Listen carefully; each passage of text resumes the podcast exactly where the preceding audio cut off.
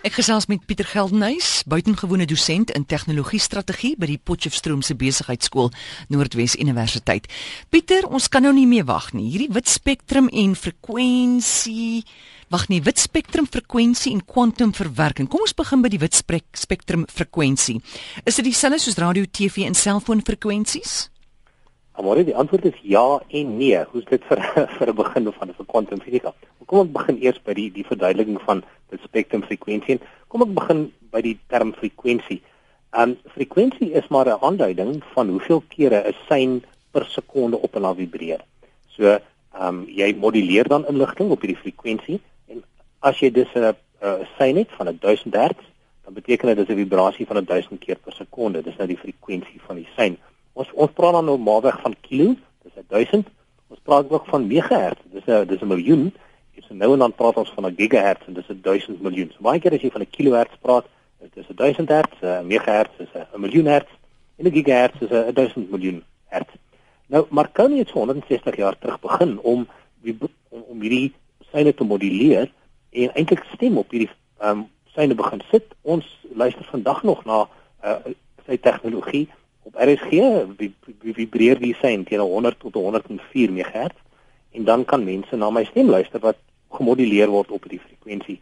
Ons sien televisiesyne wat so tussen 300 en 850 MHz moduleer of, of uitgesaai word en dan selfone, ons ou generasie 2G selfone, dis so op 900 MHz. So hierdie frekwensies is alles daar. Wat belangrik is om te sien van frekwensies is dat hoe laer die frekwensie is, hoe groter is die reikafstand, maar hoe minder data kan dit oordra.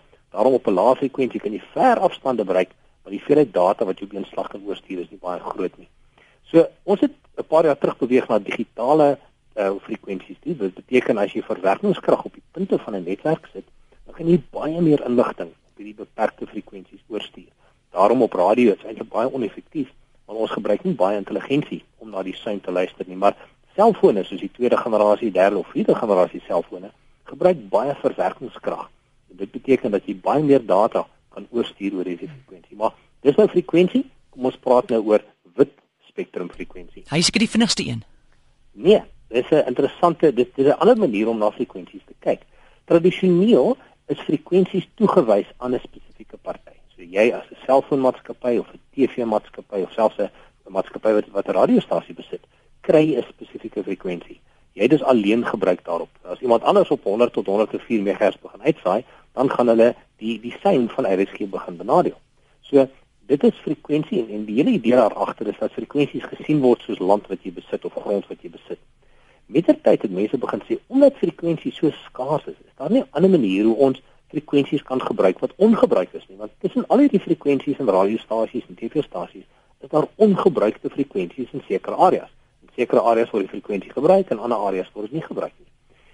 Omdat dit so maklik is om dan mense te bereik met hierdie frekwensies, is daar nuwe tegnologie wat uitkom wat die hele tyd kyk na watter frekwensies is oop en watter is nie oop in 'n spesifieke area nie. Die filosofie daar is dat spektrum soos water is. Jy betaal vir die reg om dit te gebruik, maar jy besit dit nie soos die, soos dit skep op die see ehm um, rond beweeg. Maar belangrik is dat die wit spektrum, dis hierdie oop spektrum is tussen die TV-kanale.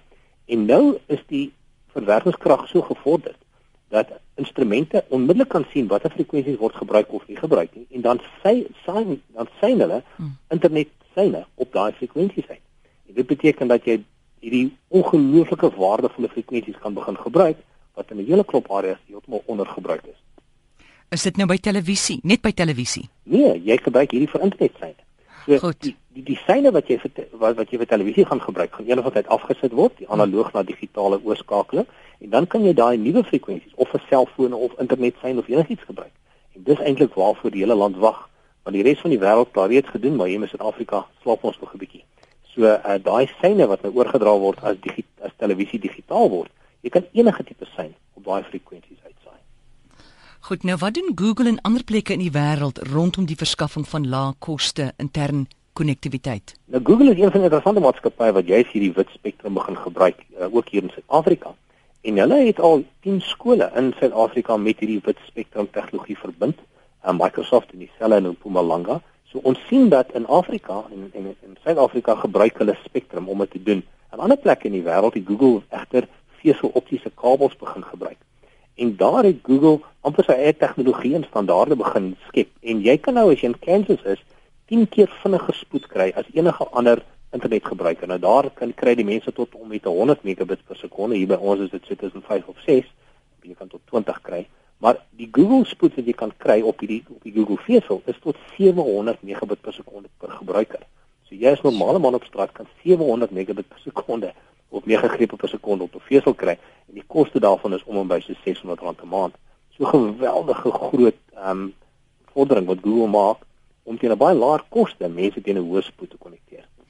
Hoe beplan Google om die wye vlaktes van Afrika te dek met 'n internetkommers? Tradisioneel het ons altyd ehm um, torings opgesit of ons het satelliete gebruik. Die probleem met 'n toring moet jy nog steeds 'n kragbron hê en jy moet seker maak dat daar 'n internet of 'n veselyn na hierdie toring toe is en dan saai jy van hierdie toring af uit en dan het jy natuurlik toegang tot spektrum waaroor ons sopas gepraat het. Of jy kan satelliet gaan. Die meeste satelliete wat op die internet gaan koppel is geostasionêr want hy val teen dieselfde spoed as wat die aarde draai en daarom beteken dit jou skottel hoef nie rond te beweeg nie. Hy staan heeltemal stil. Dis die meeste van die goed. Die probleem is hierdie satelliet is so 37000 km weg en selfs die spoed van lig vat omtrent 'n kwart sekonde vir die sein om te gaan en terug te kom. Dit het wel 'n impak op die ehm um, ervaring wat jy het van internet gebruik. Wat Google en 'n hele paar ander maatskappye probeer, is hulle het iets wat hulle in Engels 'n HAPS noem of 'n high altitude platform of 'n hoë hoogte platform. Ander persone praat van satelliete en dit is eintlik lugballonne wat in die stratosfeer sit. So jy hoef nie jou satelliet baie ver nie in die ruimte te stuur nie of jy hoef nie te sukkel met al die probleme om 'n toren op aarde te sit nie. Kom ons sit 'n lugballon um, op 'n hoë hoogte en dit is hoër as wat die, die normale passasiersvliegtuie vlieg. En van daar af kan jy dan groot areas dek. Hulle hulle skat selfs dat een so satelliet 'n uh, uh, staat soos Texas kan dek. Maar in areas waar daar dit min vesel is, uh, is dit 'n baie slim manier om in opkomende ekonomieë baie mense aan die internet te koppel. Watter impak kan die wit frekwensies se gebruik op bestaande telekommunikasiemaatskappye hê? Omdat hierdie frekwensies so gesog is, omdat ehm um, maatskappye soos Google nou toegang hier te kry, kry hulle eintlik teen 'n baie laer koste toegang tot hierdie frekwensies. En dit kan natuurlik 'n groot prysdruk gee in die nabye toekoms op selfoonmaatskappye, want jy kan nou teen 'n baie laer koste dieselfde internetkonnektiwiteit kry as wat jy by selfoonmaatskappye kry. So in die volgende paar jaar gaan daar baie interessante bewegings in die mark wees rondom hierdie laer koste frekwensies. So dit ehm um, is my sessie rondom wit spasie frekwensies, dis hierdie frekwensies wat ons dus gebruik of onder wat wat ondergebruik in 'n hele paar areas. Nou wat sien nuus rondom die gebruik van kwantumrekenaars en hoe verskil dit van die rekenaars wat ons alledaags gebruik? Ehm um, ek self het 'n paar jaar terug van kwantumrekenaars gelees en gedog dit is 'n hele paar jaar weg, maar ek is baie verbaas om te sien dat NASA sopas 'n kwantumrekenaar uh, bekend gestel het. Ehm um, kwantumrekenaars is baie moeilik om te beskryf en ek in 2 minute om dit te doen dit is nogal 'n moeilike taak, maar hulle maak van iets wat qubits genoem word gebruik. Normale 'n normale rekenaar het of 'n 1 of 'n 0 Dit is die basis, die binêre basis waarop rekenaars werk. Maar kwantumrekenaars het 'n 1 of 'n 0 of ietsie tussen 'n 1 en 'n 0. En in in kwantummeganika word dit 'n superposisie genoem. So jy weet nie presies of 'n 1 of 'n 0 of iets tussen dit is nie. En hierdie ehm um, aanduiding word 'n qubit genoem. Nou wat ook interessant is is dat jy qubit saam met 'n ander groep qubits dan verander jy sy waarde, maar waarop dit neerkom is dat in plaas daarvan dat jy een verwerking na 'n ander verwerking doen, kan jy al die verwerkings op dieselfde tyd doen en dan kan jy die mees optimale oplossing kry. In plaas daarvan dat jy 'n gedefinieerde oplossing kry, kry jy dus 'n verskeie klop antwoorde met 'n paar wat meer waardevol is as ander. Um een van die voorbeelde wat die meeste mense gebruik is optimaliseringsprobleem waar jy byvoorbeeld iemand het van wat van een plek na 'n ander plek toe beweeg en nou wil jy weet as iemand na 100 stede toe gaan dwars oor die land gekoppel, wat is die kortste pad wat hy dit sal doen? 'n Tradisionele rekenaar sal hierdie oplossing een na die ander probeer en dan aan die einde dit met mekaar vergelyk en dit kan tot 30 minute vat.